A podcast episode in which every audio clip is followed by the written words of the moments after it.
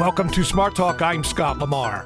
Earlier this month, Congress voted to revoke a rule set forth by the Obama administration that banned the sale of guns to people who are registered as receiving mental disability support from the Social Security Administration. About 75,000 Americans would have had their names added to the National Background Check database, and that would have prevented them from legally purchasing guns unless they appealed. Joining us on the line is U.S. Representative Tim Murphy, Republican, serving southwestern Pennsylvania. Pennsylvania, that includes Washington and Allegheny counties. Congressman Murphy is the only licensed psychologist in Congress, and he supported overturning the gun ban. Congressman Murphy, welcome to the program. Good morning. It's great to be with you. All right, a little bit of background. There's a little bit of lengthy with with some background here, but bear with me for just a moment. The reaction to mass shootings uh, in this country have tended to follow a pattern. The first question that we would always ask ourselves is, why did this happen? And then there usually would be a call for more restrictions on guns. That still does happen, but after the mass shootings at Virginia Tech, where the shooter who had been diagnosed with a mental illness but still was able to buy a gun, and then Sandy Hook, where another young man diagnosed with several mental illnesses carried out the shooting. Limiting those diagnosed with mental illness became part of the conversation and a priority. So when Congress took this action, Congressman, it surprised many people. Uh, what was the reaction that you've gotten to it? Well, uh, there's a lot of confusion in terms of what this action really was. And so, if I may take a moment to explain, uh, it, it, first of all, as a psychologist, as a mental health professional, the only practicing mental health professional in the House of Representatives or actually in Congress at all, I support the issue of if a person has a serious mental illness, particularly propensity towards violence, then uh, they should not have access to guns. That's the law. Uh, secondly, there was a 2007 bill that I voted for that actually said that these records of those who have uh, serious mental illness, who may have been on a 302 involuntary commitment, who meet the criteria, should have their names put on the NICS list because what was happening, and Pennsylvania was among the states, that data was not going to the NICS list. Uh, hospitals were claiming that HIPAA privacy laws prevented them from doing that. And that, by the way, was one of the problems that occurred at Virginia Tech uh, other laws that prevent the family from even knowing this young man had uh, problems or was in care uh, prevent them from doing things. So, what this action uh, Congress did, it did not repeal the 2007 law, which says these records need to go on. What it does do is say you got to go back to the drawing board and handle this a different way. Because basically, what this said is the Social Security Administration workers, the, the clerks there, et cetera, are to take the data of anybody who has someone uh, who is uh, a designated payee, that is, the Social Security checks go to them because they can't handle their finances, and those names are to go on to the NICS list. now, my concern is in a situation like this that you have to make sure that that person really does have what's called the adjudication, a judge or a court or a, a properly defined panel says that this person meets these criteria or a physician, psychiatrist, psychologist has actually evaluated this person, says this person is uh, meets this criteria, and therefore moves on. What I see is that what happened in this uh, in the executive order was they hit this too broadly, and that affected people's rights. There's been many a case where a person has had some level of mental illness and even uh, had their uh, rights to possess a firearm suspended who can go back to court and make an appeal that uh, they're they're fine and they can they can do that. I've seen many a veteran in my work in the Navy. I'm a Navy psychologist of a person who may have a 100% disability, but still wants to go hunting or target practice or something like that, and so that's fine. what I see we have to do here is make sure that the legal criteria to protect someone's rights are met.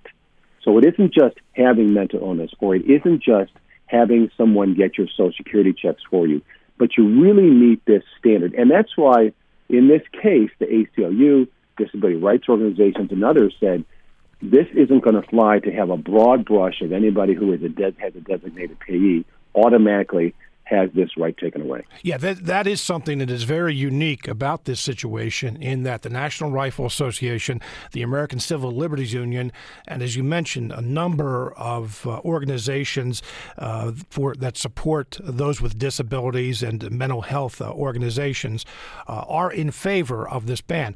But let me go back a little bit. You, know, one of the one of the things I've learned over the years when we're talking about mental illness, and it's a word that you used uh, when you were talking about this. You said serious mental illness. What is a serious mental illness as opposed to maybe the seventy-five thousand people on this list that the Social Security Administration would have put on the database? Well, a serious mental illness may be someone with schizophrenia, bipolar, severe depression, schizoaffective disorder. but just because one may have may be in one of those categories does not necessarily mean they're violent. You need to go to the next step where that person is uh, not able to care for themselves. Uh, and of course, with some of these uh, illnesses like schizophrenia, every time you have a break, a breakdown, it, it impairs you more neurologically you end up in this long term downward spiral. and when someone has reached that level where the physicians, of course, say this person is um, no longer uh, capable of handling themselves, let alone their finances, uh, they reach more of the criteria. But notice what I said here is you actually have uh, a physician or court or someone making that determination. What, what I get concerned about is just having a Social Security worker do that. I mean, even the Inspector General for the Social Security Administration um, said that much of this is just a matter of uh, personal opinion uh, to call someone mentally defective and not a scientific decision. So uh, even within their own administration, they said this does not meet the criteria. So I think we need to go back. We need to clean this up. We need to make sure we protect someone's rights. Uh, just because they're mentally ill doesn't mean they're violent. Uh, and just because someone's violent doesn't mean they're mentally ill. But make sure we have a solid criteria here which protects the citizens and protects this person's rights you know, you know, as a mental health professional, it is true that very few people who are diagnosed with mental illness become violent. But it also is true that those who have been diagnosed with a mental illness are three times more likely to become violent. And something you just described that becomes a bit of a challenge is diagnosing or at least predicting, a professional predicting, maybe predicting is not the right word, being, but being able to tell when someone diagnosed with a mental illness could become violent. Sure. Well, there's some sloppiness in their system which needs to be fixed. First of all, we don't have enough psychiatrists, psychologists in the nation.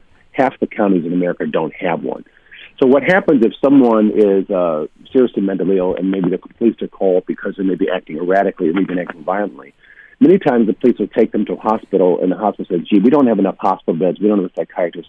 Go home." Or sadly, many in many cases, they're just taken to jail, or they lay in a hospital bed for days, and they're they're discharged after a few days, and no one really gets them to that next level of saying you have an involuntary commitment, so can't get a gun. the issue with someone who is seriously mentally ill and has a history of violence, they are 15 times more likely to be violent in the future than someone who is not in treatment.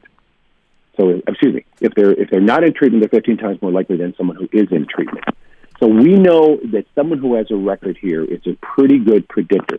Now, just taking the average person in the street or person under stress or anxiety is nearly impossible to predict because most of those people will not have uh, violence.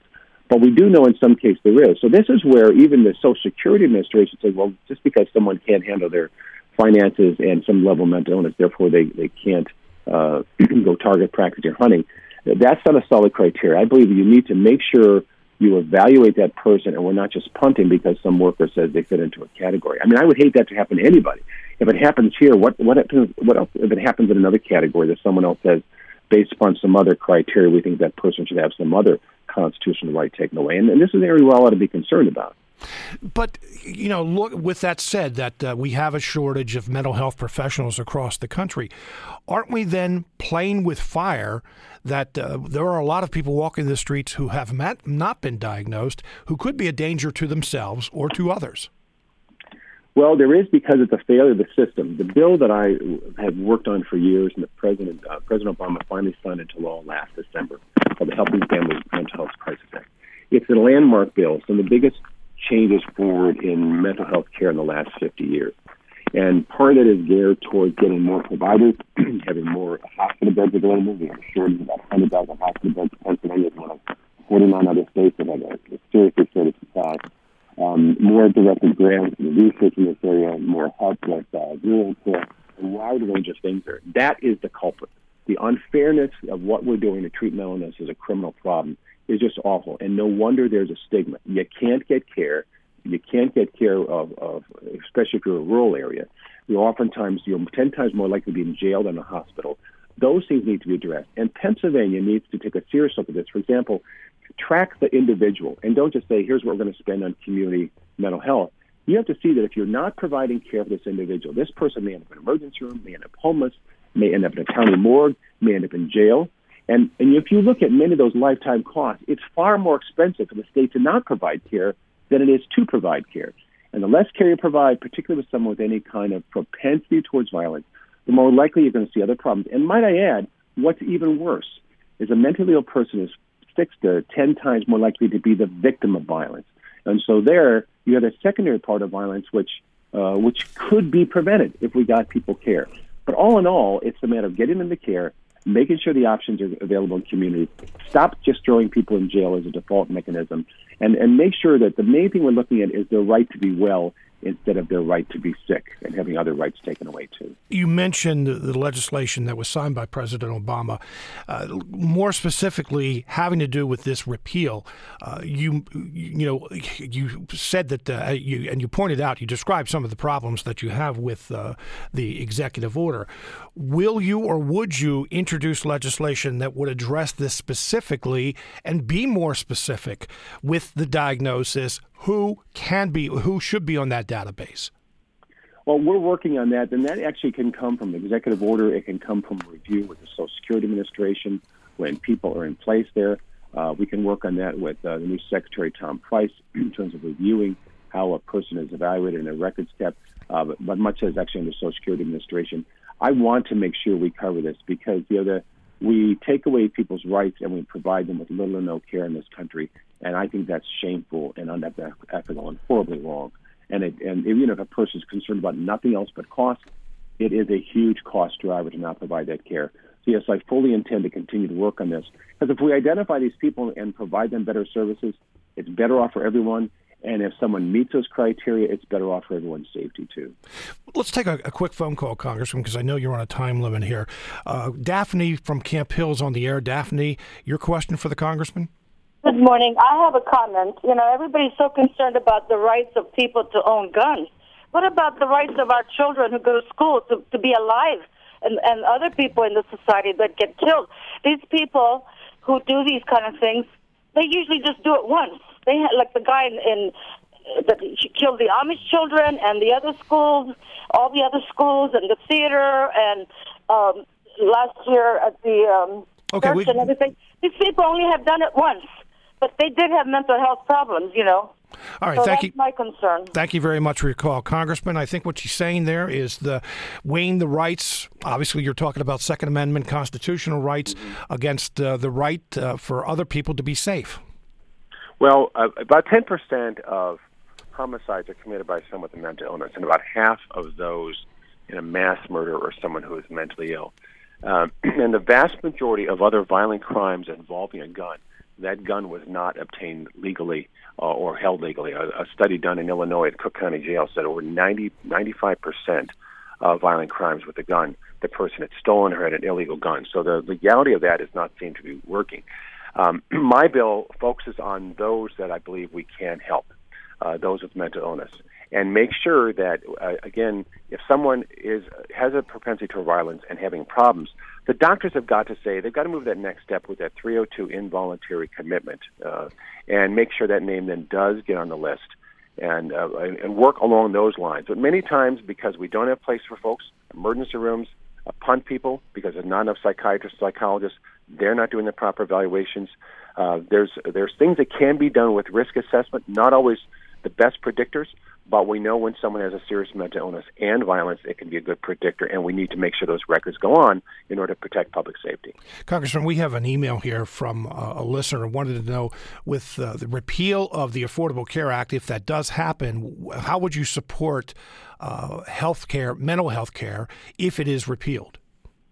Uh, this is something I am working vigorously on with my colleagues to help them understand that mental health care, well, if health care is just segmented, uh, fee for service, individualized things, it's like buying a car by the piece. It'll cost you twice as much. It's very inefficient. And so if, if a person is saying, well, I'll get my MRI here, I'll see this, I'll see this, very expensive process. For the person with mental illness, you have to have an integrated care model whereby the physician has a team where they're coordinating the care along with psychologists or social workers, uh, specialists involved, et cetera. So whether you're talking about something, whether it's uh, uh, when a person has a chronic illness, they're twice as likely to face depression.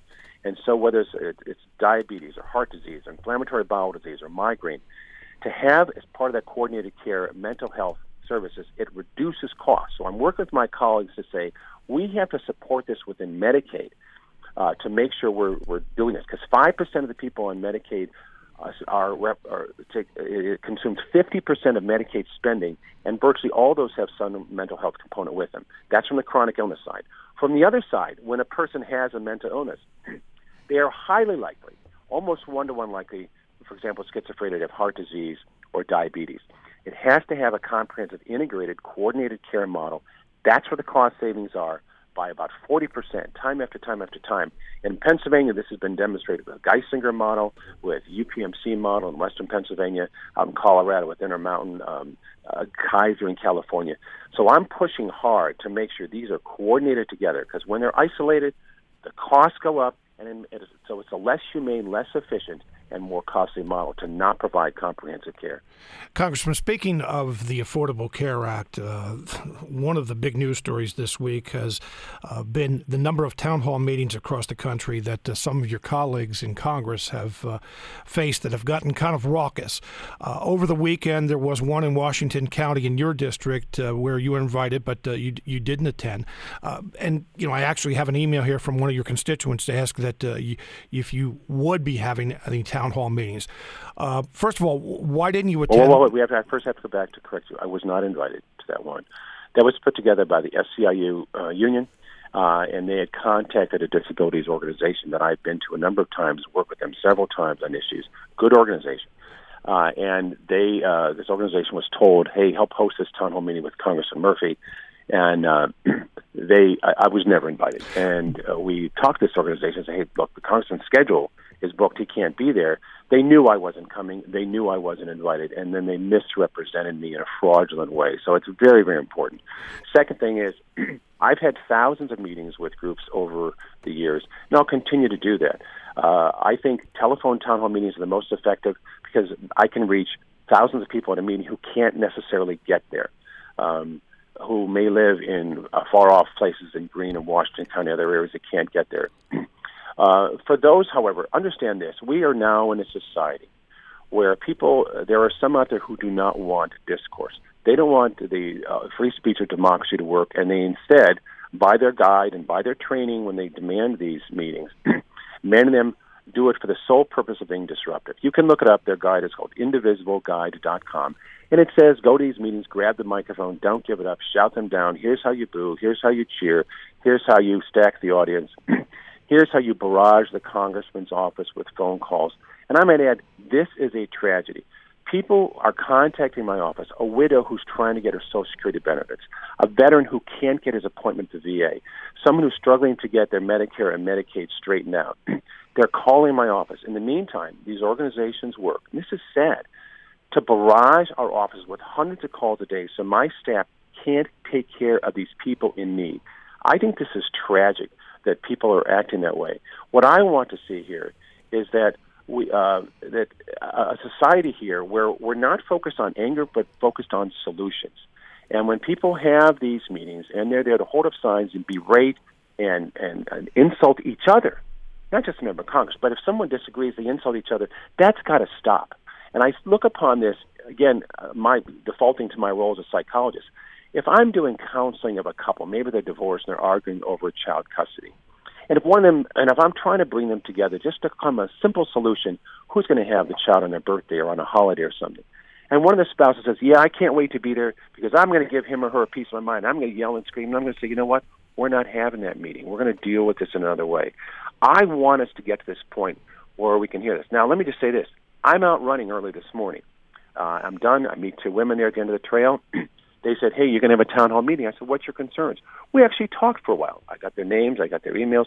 We talked about these things because it was an honest discourse of what their concerns were, what my concerns are. This is the concern that's happening around the nation from organized groups who are not there to have uh, a conversation.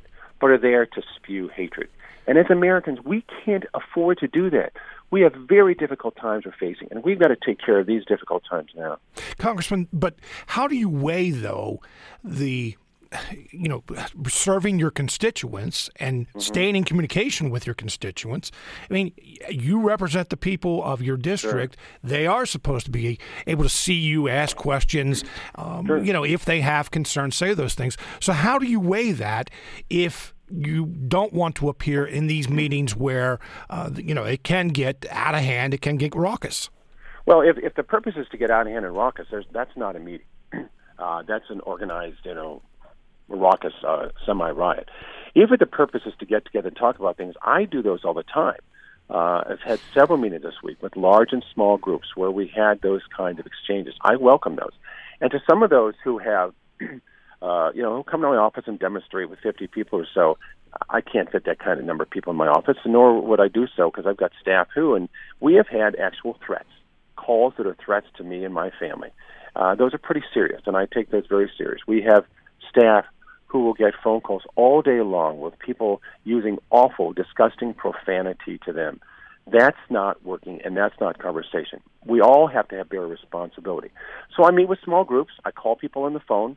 Uh, I, I I meet with some groups where we can we can handle these things together. I do that all the time. So it's not that I'm not doing that. It's just that we I have to make decisions also for the safety of my staff um, and what they can handle, what we can all handle uh, when people want to meet. But if you read the guides for these things, look, some people specifically say don't have a counter proposal, don't have something substantive, get there, shout the person down, harass them, and harass their staff. That is not a town hall meeting. That's not civil discourse.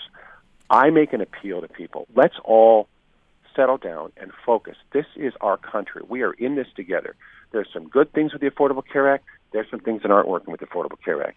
We've got issues with taxes and jobs and immigration. We've got to solve these, solve these things together. We're not going to solve it by having shouting and insult matches. It's just not going to work. And so I'm looking for ways of meeting with people to share that discourse so we can get to these solutions. So you have actually been threatened, and your family has been threatened. What kind of threats? Well, I don't want to get into details on that. It's been turned to the Capitol Police, but um, these things occur, and so when that occurs, uh, and when people are abusive to my staff, I have to protect them and draw the line. I just I just can't let that continue to happen. Um, and and many times these are people who are working the agenda, call the congressman's office two, three, four, five times a day. Each, I mean, you, you can see the script, and we see them following the script and they're there just to harass. It's just for the purpose of harassment. And so what happens is when we get these many, many phone calls each day, it piles up in our voicemail. My staff goes through them, tries to discern who are the people with the real immediate needs that need to be taken care of with veterans, Medicare, Medicaid, Social Security, other issues. Get to them. and the ones who are calling just to harass the staff, you know what? They're probably not going to get a call back. We, we register their concern, and that's where it goes. But people reach the point where we can all work civilly and coherently and respectfully with each other, that's when we're going to have some real results in moving forward. But do you listen to the people and okay, the ones who are using profanity and, and you know that kind of thing, are being nasty and all that? But do you listen to the people who may disagree with uh, your stance on an issue? Oh, absolutely, absolutely. That's I, I learned from them, and hopefully they learn from me when we discuss things. And what we find out is many times people are listening to parts uh, or they're reading from one source and not getting the whole picture. And I, um, uh, I have an obligation to set the tone with these folks. To uh, I have an obligation to bring people together, and I, I do listen.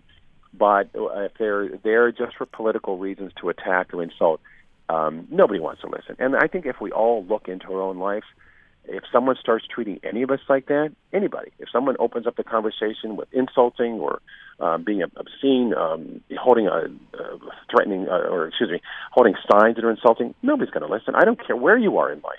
No one's going to do that. And so, if, uh, when I see people doing that, that's their intent to shut down conversation. I want them to set it aside. Let's sit down and talk. Congressman Tim Murphy, thank you very much for being with us today. Thank you. Have a great day, and I appreciate the opportunity to talk about these issues. You're listening to Smart Talk on WITF, your home for NPR News and all things regional. I'm Scott Lamar.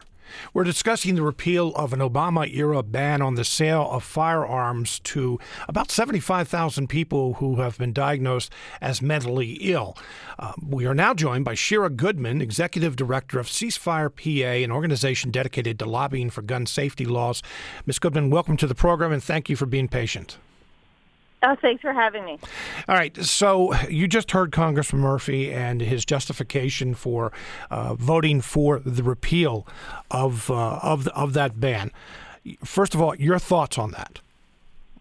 Well, I have a couple things. First of all, um, I agree with many things that the congressman said, which might surprise the congressman. I was very pleased to hear him reiterate um, what I think is not said often enough, which is that the people who are mentally ill are much more likely to become victims of crime. They are perpetrating a small percentage of the crime, but it, it gets a lot of attention, and that we do need to find ways to get people help. I also agree with him that the regulation was really broadly drafted um, in a way that didn't look at potential dangerousness of people it looked at certain diagnoses and this, this issue of do they have a, a beneficiary, a payee, who's helping them manage their finances, which is a different way than we treat mental illness generally with regards to um, loss of um, the ability to purchase or own a firearm. So we saw some problems with the regulation. I'm not pleased that uh, this congressional review procedure was used, which is kind of a knee-jerk reaction. It only requires a bare majority, and it undoes a year or more of a rulemaking process. I think that um, I'm heartened to hear that the congressman and Senator Toomey also said this on the floor. They're willing to go back and work with Social Security, and I'm certainly going to reach out to Congressman Murphy. I've already reached out to the senator to see how can we do this to make sure that there are people who have certain diagnoses who have been um, who their doctors feel may become dangerous to themselves or others who shouldn't have firearms, so we can do that. But I also shared the congressman's concerns about this particular regulation.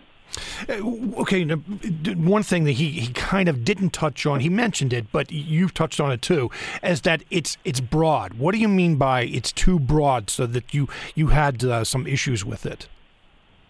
So the way we treat mental illness in generally, I believe, is both overbroad and underbroad. So under the federal law, um, if you have been adjudicated um, mentally incompetent by a court, or if you've been involuntarily committed um, to inpatient treatment, that's when you lose your rights. So that captures a whole lot of people who may never in the future become dangerous to themselves or others. But those people have lost their firearm rights for the rest of their lives. Um, but what the people it doesn't capture are people who may be in sudden crisis, who maybe their family realizes is going through some kind of very serious emotional issue, whether it's a romance gone bad or a, a loss of a job or some kind of stressful situation at work or in school, those people may really be in danger of harming themselves or others, and they've never been caught up in the mental health system, and they are not going to be prohibited from getting guns. So that's why somebody who's in a crisis can go to a gun store, pass their background check, and, and commit suicide right away. And so it's both under and over inclusive. And it doesn't work right now that somebody with some of the diagnoses that the congressman mentioned, bipolar disorder, schizophrenia, we don't we don't identify people by their diagnoses. But what the Social Security regulation did was say if people have uh, a mental disability under the Social Security regulations and um, you'll have somebody who is getting their checks for them, those people are now going to be prohibited purchasers. Many of them are unlikely to become dangerous um, to themselves or others, but they now all of a sudden were being put on this list without also um, the right to kind of appeal it beforehand. It was going to be an after the fact appeals process. It also, though, what about people who had those mental disabilities but didn't have a payee? They weren't going to be put on this list. So it kind of was unbalanced, and it didn't really look at the heart of the issue, which is dangerousness. Now, as the congressman said, that it's very hard to predict that. We're not good at it. But there are some mental health professionals and doctors and folks who have gotten together and are looking at this better. What is a good, a better predictor of dangerousness? Like the congressman said, pr- prior acts of violence are a good predictor of future acts of violence. We're learning that multiple um, driving while intoxicated might be uh, good indicia of future violence. Certainly, instances of domestic violence or domestic altercations are good predictors of that. Those are the kinds of things we should be focusing on, not simply diagnoses, not simply labels. Um, and I think that's why you saw this kind of unique um, collaboration or agreement, if not collaboration, by the NRA, the ACLU, mental health rights groups, and some folks, you know, in our movement as well. Our movement, the gun violence prevention movement, was very split about this regulation. Some people feel that repealing it has now put guns in dangerous hands. Other people feel like it wasn't um, a good regulation and that we can do better. Well, what about you? I mean, I have to admit, I'm a little bit surprised to hear you, uh, you know, uh, saying some of the same things that Congressman Murphy said. What about you, or as far as uh, whether you support or oppose the repeal and the ban itself? So we we spoke with some of our senators and congressmen beforehand. We told them we were concerned about things in the regulation. We had had partners in the gun violence prevention community who had submitted comments to the Social Security Administration during the rulemaking process that raised some of these concerns, but they weren't. Um, they didn't end up being uh, amended into the final regulations. And so when this repeal came up, although we talked to congressmen, Congress representative, well, they're only congressmen in Pennsylvania, and senators um, about our concerns and about, again, undoing a regulation kind of with a simple majority vote without discussion, without hearings, without the opportunity to, to let Social Security have a chance to do it right, we said we think there are problems and this could be done better with legislation, with the new regulation, with um, you know more study, and we're willing to have that conversation. It's also worth noting that this regulation actually never took effect. So those people, it's not like all of a sudden 75,000 people who are on a prohibited purchaser list are now erased. They actually didn't get onto the rolls. It was just going to go into effect in January with a compliance date of December. So we had this window until December of when those people would have gone on the rolls to try and figure out a way to figure out who should be on that prohibited purchaser list. And I, I welcome those conversations. I hope that Congress um, will will will look at it and Social Security will look at it and find a way to do this better. Your organization, though, is dedicated to.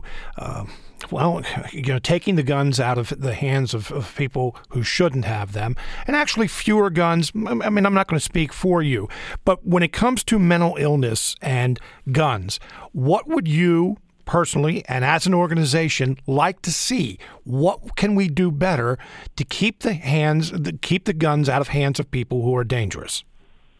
So I think a couple things. First of all, um, something that California and Connecticut have implemented. Pennsylvania has a proposal is called either a gun violence restraining order or a lethality restraining order, and it operates like a protection from abuse order or a temporary restraining order in the domestic violence context. So when somebody's family realizes that somebody is in crisis and presenting a danger to themselves or others, they can go to a judge and they can petition for temporary removal of firearms or a temporary ban on the person's ability to purchase firearms. There might be a temporary order granted, and then there'll be a fuller hearing, due process protections, and that will capture the people that we just talked about, the person in imminent crisis, the person who has no criminal record, who maybe never was caught up in the mental health system, who maybe never, as the congressman said, got the help they needed, never got a diagnosis, and would legally be able to purchase.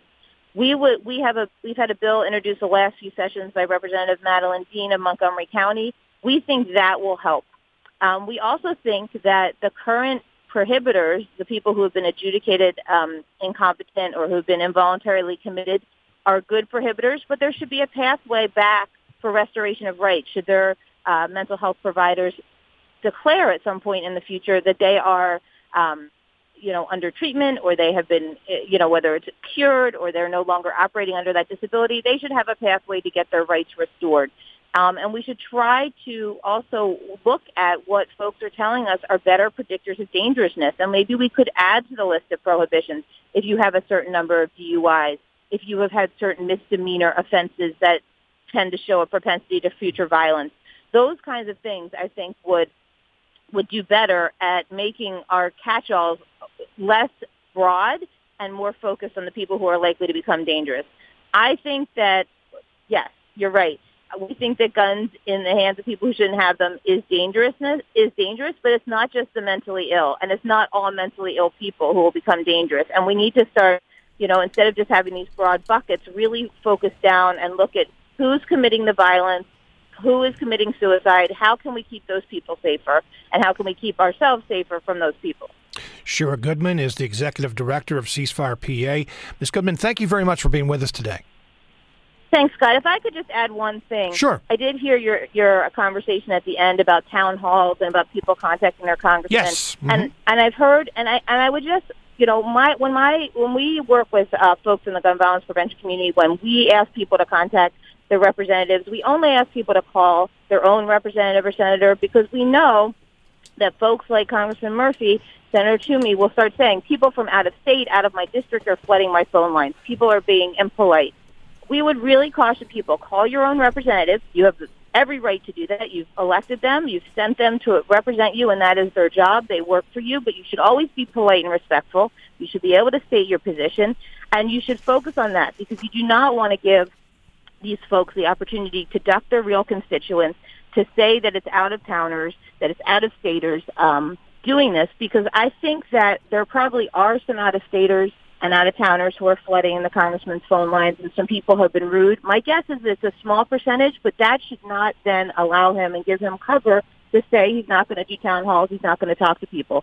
So I encourage people to exercise their rights to go to these meetings, be respectful, have a point, um, but really stay focused on what their issues are and who their representatives are. And that's the way we, that's our obligation and our, and our right and our duty as citizens. Shira Goodman of Ceasefire PA, good advice. Thank you very much for your call.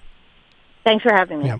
You're listening to Smart Talk on WITF, your home for NPR News and all things regional. I'm Scott Lamar. WITF's next Smart Talk road trip takes us to the Pennsylvania Garden Show of York. Come see us broadcast live next Friday, March 3rd from 9 to 10 a.m. in the York Expo Center's Memorial Hall. We'll preview the garden flower and planting season with tips and advice to help develop your green thumb. The broadcast is free and open to the public. You can register today at witf.org slash events. Most Pennsylvania communities rely on volunteer firefighters for their protection. However, volunteer numbers have dropped dramatically from a peak of 250,000 during the 1970s to about 45,000 today in Pennsylvania. A grant from the Federal Emergency Management Agency has allowed the Lancaster County Fire Chiefs Association to initiate a recruitment drive to sign up and train 210 new volunteer firefighters over the next three years. Joining us to discuss fire volunteer firefighter programs in central Pennsylvania, Pennsylvania overall, and Lancaster County is Duane Hagelgans, who is commissioner of the Blue Rock Fire Rescue and a retired Lancaster Battalion Chief. Duane Hagelgans, welcome to the program. Thank you, Scott. Thanks for having me. If you have a question or comment, give us a call 1 800 729 7532. Send an email to smarttalk at witf.org. All right, those numbers are dramatic. Now, those were Pennsylvania numbers. Correct. Uh, and we can talk about Lancaster County numbers too, but this is an issue that the entire state is facing, those that rely on volunteer firefighters. Why do you think we have so few compared to, like, say, the 1970s? Well, I think there's a lot of issues. There's the time issue. It's a, a tremendous time commitment. It's a social issue. You used to have uh, the volunteer firehouse was the center of your community where everybody went to, to socialize. Um, people, you know, the neighbors were helping the neighbors. And today we don't know our neighbors because people are too busy. They don't have time to volunteer. Uh, it's a tremendous commitment when you talk about the training requirements that they have to do. Uh, two, fa- you know, the both parents working, kids playing sports. Well, let's talk about those training requirements because what I understand is that is one of the main reasons that keeps people from actually volunteering, right? Correct. What happens is, you know, you bring somebody into your volunteer fire company and then you start to explain to them that it takes hundreds of hours of training before they can ride on the fire engine and help their neighbors. Uh, it's a tremendous commitment. It's a tremendous commitment away from home to, to go to the training, to the training centers. So that is a major issue. But at the same time, I mean, we're not talking talking about a normal job. We're talking about maybe life and death situations that not only for the people that they're protecting, but for themselves, the firefighters themselves, to to keep safe and to, to know what to do. Uh, I mean, so it is essential that they have some intense training. Absolutely. There's there's no doubt about that. But what we're trying to do is we're looking at different models of how to do the training. So, you know, I work at Millersville University and we do online training. And if we could do some of this training, the theory online, and take away some of that time where they're traveling, where they're sitting in classrooms, we think that'll help a lot. So it's it's not about they don't need the training. It's about sometimes how we offer the training, and not everybody needs all the training. So that's an important part in the volunteer fire service. Everybody thinks, oh, I need I need to run into burning buildings. Well, you don't. We need volunteers for many, many aspects of what we do, from maintenance to to public education. You know, all the different aspects of being a volunteer. So the training's important. it, it is important, but you know how we do it and, and the amount of time we spend on it is uh, is a lot. What can you learn online? I, am curious about that. Well, if you think about all the, the theory, so like we have a Masters of Emergency Management program. We have students at Millersville. At Millersville, mm-hmm. so we have students from all over the country, and we do all of the theory. They still need to go out and do the practical application. So you still need to go raise the ladders and stretch the hoses. But if you think about all the theory, uh, you know FEMA has a lot of courses online that that people can take the theory aspect of it. You know, you can learn the back background. You can learn how that all works online and then just come and do the actual hands-on at the training center. That will that will save a tremendous amount of time. All right, the hands-on training. I, I know it's. I mean, when we're talking hundreds of hours, there's a lot to talk about. But generally, what are the areas in which uh, someone who wants to be a volunteer firefighter need to be trained? Well, the the basics are you know you need to have the hazmat training, you need to have the first aid training. Obviously, that a lot of times the fire service is there first, and then the basis of pulling hose lines, uh, you know, stretching in, uh, wearing the breathing apparatus is one of the most important things. Obviously, uh, firefighters and cancer is an issue, so making sure you're properly know how to wear the breathing apparatus, and then of course laddering, and then um, life safety and rescue. You know, we do a lot of rescue, whether uh, in homes or on the street with vehicle accidents. We do a lot of uh, vehicle accidents, and you have to know how to use all the life saving tools. Mm-hmm. Uh, you know, when we, we talk about uh, Pennsylvania, the majority of Pennsylvania communities are protected by volunteers.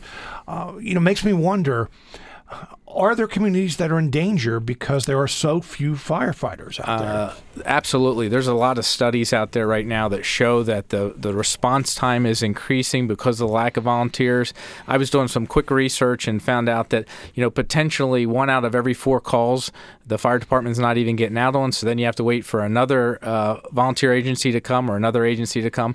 There are um, potentially volunteer fire companies in Pennsylvania that will be closing their doors. So when they close their doors, what happens? I mean, somebody obviously, someone has to obviously uh, protect an area. Well, you have two choices. One is you you bring somebody from a little bit further away, or the other is you start to hire more career firefighters. And um, you know, we talk about pension deficits in Pennsylvania. Uh, they figured they did a study and they figured it costs about 1.5 billion dollars to replace all the volunteers with career firefighters in Pennsylvania. and we don't know where that. Well, yes, we do. We know we would come from taxpayers. yes. It's just uh, whether it's state taxpayers or local taxpayers. Correct. Now, you were a battalion chief in the city of Lancaster, Correct. and I imagine you were a paid firefighter Correct. there. Uh, and now with Blue Rock, volunteer Correct. firefighter. What's the difference between the two? Well, the the biggest difference is you know there are areas that definitely career firefighters. The the the metropolitan areas, the city areas, you know Philadelphia, Pittsburgh, New York, uh, Lancaster, York, Harrisburg. Those areas need career firefighters because of the the dense population and the amount of call volume. But when you start to get into more rural areas, you know the training is the same. It's just a matter of the call volume is less and and the natures of the call are, are not as great one of the big differences, obviously, is you don't get paid. I mean, when you're yes. volunteering, you are volunteering. Correct. And as you said, it's taken a lot of time. There aren't very many volunteer jobs where you risk your lives. That's correct. And there's a lot of occupations out there that you'll see that nobody's volunteering to do. Uh, but firefighting is one of those where people like to help their community, assist their community. Neighbor helping neighbor is what it was based on. The Volunteer Fire Service started in Philadelphia with Ben Franklin. And so we're trying to maintain this tradition that started in Pennsylvania to help our neighbors. We had a phone call here from Linda in Hummelstown. Wanted to know uh, what about women firefighters? What kind of jobs do women usually do? It's often considered a man's job, but we know there are women firefighters. Are there more women volunteering, or what? Well, I'll be honest with you. There are more women than there were 30 40 years ago. And to be honest with you, uh, we'll take any woman coming through the door. Women can do pretty much the same thing as the men can do when it comes to firefighting. When I got into the city in 1983, we hired our first female firefighter. Uh, she had a long career in the city, and we've since hired some others. So there are a lot of women in the volunteer fire service also, and, and we'll take male or female. Mm-hmm. Uh, are there people though that are actually turned away? I mean, for uh, physical reasons? Well, there there are some physical requirements, but the the thing that we try to emphasize in the volunteer fire service is that there's so many jobs, everybody can do something, and if if we can get people to even do like public education events, uh, that will take uh, and add time to the the other volunteers. Uh, that are actually responding to the calls, you'll take that off their plate to save them some time. So there's lots of jobs in the volunteer fire service that need done, and it doesn't matter if you're 15 or, or 115. Uh, please come sign up. You'd look for a 115 year old? Sure. Oh, okay. All right. I, we just put that out there now. Okay. All right. Here's an email from uh, Paul. It says my next door neighbor wants to volunteer for the local fire department, but during his background check, they discovered 12 years ago he has a felony drug charge, and told him he would not volunteer because of that. Couldn't volunteer because of that. I know that every department has their own rules and policies, but when you are in need of volunteers, shouldn't there be some forgiveness? Absolutely, I think that everybody deserves a second chance. Uh, the the main thing that we have, the main thing that we're working on now in the, in the volunteer fire service is the background checks for the child safety. But you know, Which other is background, relatively new post Sandusky. Yeah. Absolutely. But we, um, you know, we do background checks, and you know, we we do have forgiveness in our organization. I can't speak for every organization, but but you're right. When you need volunteers, uh, you know, you need to look at what happened, when it happened, and then you need to make a decision. I mean, is there a zero tolerance? I imagine that uh, every department is different, but I mean, example there, twelve years. That sounds like a zero tolerance. You know, felony drug charge. Now we don't know what exactly what Right. that was, Right. But um, that you know, there may be some departments that say you have any kind of criminal record, you're gone. There, there are absolutely, and I could, you know, I could name a, departments that are like that, but not every department's like that. And I can tell you, in the volunteer fire service, you know, where we are community oriented, uh, neighbor helping neighbor. So, so you have somebody that had something in their past. If they can help us today, we're going to bring them in. All right. Now, I mentioned in the introduction that uh, Lancaster County, the Fire Chiefs Association, has gotten a grant. Uh, what is it, like three hundred thousand dollars? About three hundred sixty thousand dollars. to recruit 210. Okay, that sounds awful expensive.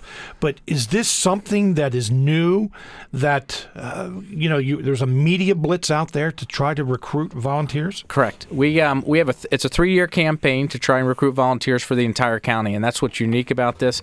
It's not individual fire companies recruiting. So if you don't know where to go, you go to becomeafirefighter.org, and then we'll direct you to your local volunteer fire company to help you out. And while while it sounds expensive, if you think about how expensive it would be to replace the volunteers with career firefighters in some of these rural areas, um, it's it's not that expensive. And so what what we're trying to do is is create a three year campaign, and it's a blitz. We're going to do you know all the radio, TV, uh, social media, anything we can do to get the word out there that we need volunteers, and we need all volunteers. You know, for any capacity that you want to serve, we'll take you. Uh, we have a phone call from Michael in York. Michael, you're on the air. Thank you. Um, one, I I live in York City, and uh, I agree that cities like York and Lancaster and Harrisburg have to have a paid force, a paid firefighting force. But we also have in York nine volunteer fire companies, and they never recruit in the minority community. You know, all all the faces are white, and um, I've brought this up with a number of people, but not, nothing seems to get done about it. But I would think, you know, a lot of the volunteers in urban areas, the volunteer fire companies, they don't even live in the urban area anymore. And so I think there needs to be some uh, effort, maybe by the paid department, to fill the volunteer staff um, from the people who live in the community. All right. Thank you very, very much for your call, Michael. What about that? Agree 100%. Uh, again, it, it, it- you know, the vo- the volunteer fire service has been predominantly, uh, you know, white males. But the reality of it is, we need to diversify. You know, we talked about women earlier and minorities also. Um, you know, we do a lot of recruiting at the university, and again, we try to reach out to a diverse population. I know the cities, the career departments, uh, are working a lot on diversity, trying to bring in a diverse background of, of members, and we need to do the same thing. We a- absolutely. we only have a couple minutes Sure. left. Um, uh, you mentioned that uh, you know if this doesn't improve, if we don't, if we continue to see this decline in volunteers uh, and the numbers drop, that the option is that we have paid fire departments. Correct. Manheim Township in uh, Lancaster County, I understand, looking into hiring three uh, paid firefighters. Okay. Uh, is that a trend? Is that something that we will get to, uh, you know, across the state where, uh, you know, the, there are communities not being protected that for that protection, that money will have to be paid and there will be paid firefighters? I think absolutely in the metropolitan areas that's going to be a trend. I mean, Manheim Township is is building and they're so robust and they're expanding and they have all the highways. It's not a rural township. No, and so so I they they will absolutely have to do that in those types of areas. I will say Pennsylvania has about eighty percent of its population is protected by volunteers currently, uh, but those metropolitan areas, you know, they they have the career and Manheim Township's an example. You know, they're right on the edge of the city. They're very very busy. It's it's challenging to get volunteers to do that. Uh, we only have about 30 seconds left. And Duane, I want to thank you very much for being with us today. What about paid firefighters? I mean, have we seen any decline, Absolutely. increase? We When- have. Oh, absolutely. When I uh, got into the city, we were at about 120. Today, I think they're at about 70 in Lancaster City. Why is that? Uh, money. Money, Not money, en- money. You mean uh, that the city doesn't have enough money to pay Correct. for that 120 number? Correct. Okay. Would if money was not an issue, which is a dumb question, Mm-hmm. I know, uh, would we have uh, people who would want to become professional firefighters? I only have about 10 seconds left. Sure, I think that, that money is always an issue, but yeah, absolutely. Duane Hagelgans is uh, the uh, commissioner of the Blue Rock Fire Rescue, retired Lancaster Battalion Chief, and teaches at the Millersville University. Duane, thank you very much for being with us today. Thank you for having me. Coming up on uh, tomorrow's program, well, we have a number of uh, topics, including the annual spelling bee here on Smart Talk.